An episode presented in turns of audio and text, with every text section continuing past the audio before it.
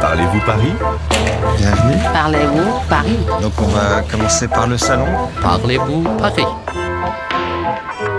Bonjour, je m'appelle Caroline, euh, j'ai 26 ans, je viens du Québec. Je suis ici en stage pour l'OFQJ, donc euh, l'Office franco-québécois pour la jeunesse. Paris, euh, pour moi, c'était un rêve. C'est sûr que j'en ai euh, beaucoup entendu parler. Je sais que la tradition du vin, euh, c'est très important en France. Euh, Je sais que vous avez plusieurs régions euh, productrices euh, de vin. Et puis, franchement, j'ai un peu de mal à m'y retrouver. Donc, euh, euh, j'aimerais bien avoir euh, quelques conseils euh, comment choisir une bonne bouteille. Aujourd'hui, je suis avec Caroline, une Québécoise à Paris. Elle adore le vin français, mais le choix est si vaste qu'elle s'y perd un peu. Bonjour Caroline. Bonjour. Avant de venir ici en France, comment est-ce que tu imaginais ta vie à Paris Ah ben, J'imaginais euh, en train de siroter un verre de vin sur une terrasse, euh, euh, des bouteilles de vin à 2-3 euros, euh, des trucs comme ça, parce que chez nous, il n'y a rien en bas de 10 dollars. Quoi Des bouteilles à 2 ou 3 euros Mais elle ne va pas trouver de bon vin à ce prix-là. Je te propose qu'on euh, aille faire une petite dégustation. Oui, allons-y. Je vais emmener Caroline chez un bon caviste. Nous voilà à la cave du Barave, près de la place de la République. Euh, je voudrais un vin blanc sucré mais pas trop minéraux. C'est sucré, mais c'est pas lourd. Je vous laisse emmener à côté Ah Oui, et vous payez. c'est parfait, merci. Bonjour. Bonjour. Bonjour, bienvenue en France. Merci beaucoup. Et voilà Chris, ma caviste préférée. Elle va aider Caroline à choisir un bon vin. À partir de quel prix euh, on peut trouver un bon vin On peut trouver un très bon vin à 5-6 euros et avoir quelque chose de vraiment pas bon à 50 euros. Pour moi, c'est pas une question de budget, c'est pas le plus important. Ce n'est pas le prix qui fait la qualité du vin. Il est important de se faire conseiller par un caviste qui connaît bien ses vignerons. Après, faut faire attention. C'est vrai que des vins à 2-3 euros, faut peut-être un petit peu s'en méfier. Quelles sont les principales régions euh, du vin en France Alors en France, on a une des plus belles régions aujourd'hui qui est la Bourgogne et le Bordelais, qui sont les deux plus grosses régions en France. Après, vous avez d'autres régions qui sont en train de grimper, et euh, dans le Languedoc ou dans le sud-ouest, dans, dans la vallée du Rhône. De plus en plus euh, de vignerons qui sont dans ces régions-là travaillent en, en bio, qui n'ont pas peur de faire des nouvelles choses. Et aujourd'hui, ce qu'on cherche maintenant, bah, c'est la nouveauté, c'est de goûter des choses euh, qui sortent un peu du commun, et c'est ce qui se passe dans ces régions en tout cas. Nous apprenons beaucoup de choses sur le vin dans les différentes régions de France avec Chris. Maintenant, passons à la dégustation.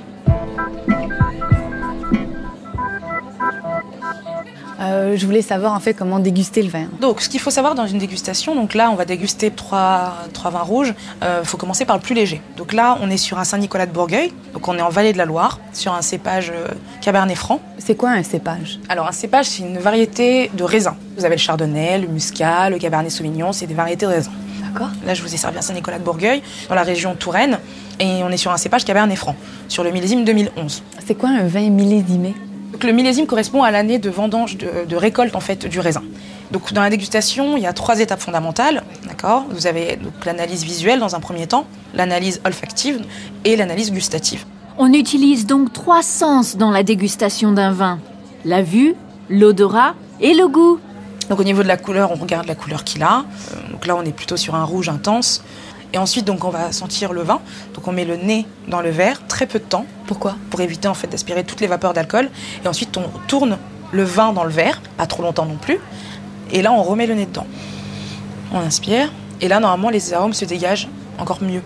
Mais après, c'est vrai que le cabernet franc, en général, ce qu'on dit souvent, c'est le poivron vert, des notes fruitées, des notes de fruits noirs, un peu violettes, cassis. Je le sens pas. Voilà, c'est c'est pas grave, ça va venir. Après, c'est vrai que c'est pas évident. Je comprends Caroline, Voilà. il faut un peu de pratique pour reconnaître toutes les subtilités d'un bon vin. Ensuite, on va le mettre en bouche. Il faut le raccracher après ou euh, Alors, pour une dégustation professionnelle, oui, il faut recracher. Donc il faut garder le vin dans la bouche pour imprégner le palais. Et ensuite, on le recrache pour pouvoir goûter plusieurs vins sans être ivre. Voilà. Ah ouais. Et là, pour le coup, on peut vraiment se rendre compte de tout. Des défauts, des qualités des vins, de la longueur, du côté bouchonné, ça peut arriver, et de l'acidité, des tanins. D'accord. Voilà. Vous voulez essayer Ah oui, oui. Ouais. mais- Il faut juste que tout votre palais soit imprégné du vin. Hmm. Et là, vous pouvez cracher. Avaler sinon. c'est pas, c'est pas facile, hein. C'est- Je, je sais que c'est pas évident. Ah, Caroline a avalé. Ce n'est pas facile de recracher le vin dans le seau quand il est si bon. Est-ce que ça vous plaît déjà dans un premier temps Ah oui, j'aime bien, oui, Ouais. oui.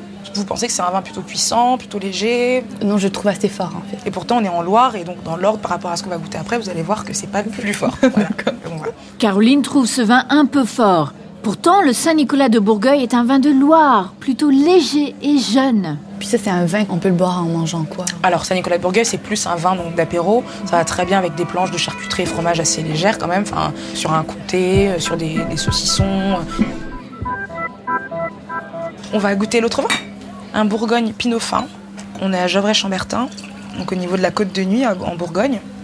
Est-ce que vous ressentez des choses par Ah, rapport ça à tout à l'heure Ça sent plus les fruits en fait. Mais en fait, je sais pas comment décrire. euh, si- Ouais. mais, euh, c'est c'est quoi les termes euh, utilisés Alors, c'est en fait puissant, il y a plus de velouté, c'est plutôt agréable en plus. Puissant et velouté sont deux mots qu'on peut utiliser pour décrire le goût d'un vin. Là, sur le Bourgogne Pinot fin, là, on peut commencer déjà à sortir des gibiers. Euh, Là, c'est parfait pour l'automne, euh, avec un petit sanglier. euh, Ça va très bien, avec une bonne pièce de bœuf aussi. Là, ça ira très bien. On va maintenant goûter un vin de la vallée du Rhône. Donc là, on est sur un cépage Syrah. Euh, le Syrah, c'est euh, un cépage qui est très connu pour faire des vins très épicés. Il est idéal avec des plats marocains par exemple. Est-ce que vous ressentez ce côté poivré Non Pas trop, non, mais euh, celui-là, je l'aime- je l'aime moins par contre. Ah, Euh, ouais, pourquoi ouais, je... Là, il est trop fort. Je le C'est trop trouve puissant fort, ouais, D'accord. ouais, trop puissant. Caroline le trouve trop fort.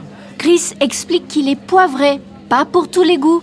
Finalement, Caroline préfère le Gevrey Chambertin, qui n'est pas le moins cher. Est-ce qu'on peut mélanger différents vins euh, dans un repas, commencer par le blanc, aller ensuite vers le rouge ou... Euh, J'imagine que vous devez dire ça par rapport au proverbe français qui est bien connu, qui est euh, euh, blanc sur rouge, rien ne bouge, rouge sur blanc, tout fout le camp. Enfin, pour moi, je, je suis pas d'accord avec ça, dans le sens où euh, on peut euh, très bien commencer par un vin. En France, il y a un proverbe qui dit Blanc sur rouge, rien ne bouge, rouge sur blanc, tout fout le camp. C'est-à-dire, pas de vin rouge après du vin blanc. Euh, la seule chose, encore une fois, c'est de boire bon, de, avec modération, et il se passera rien.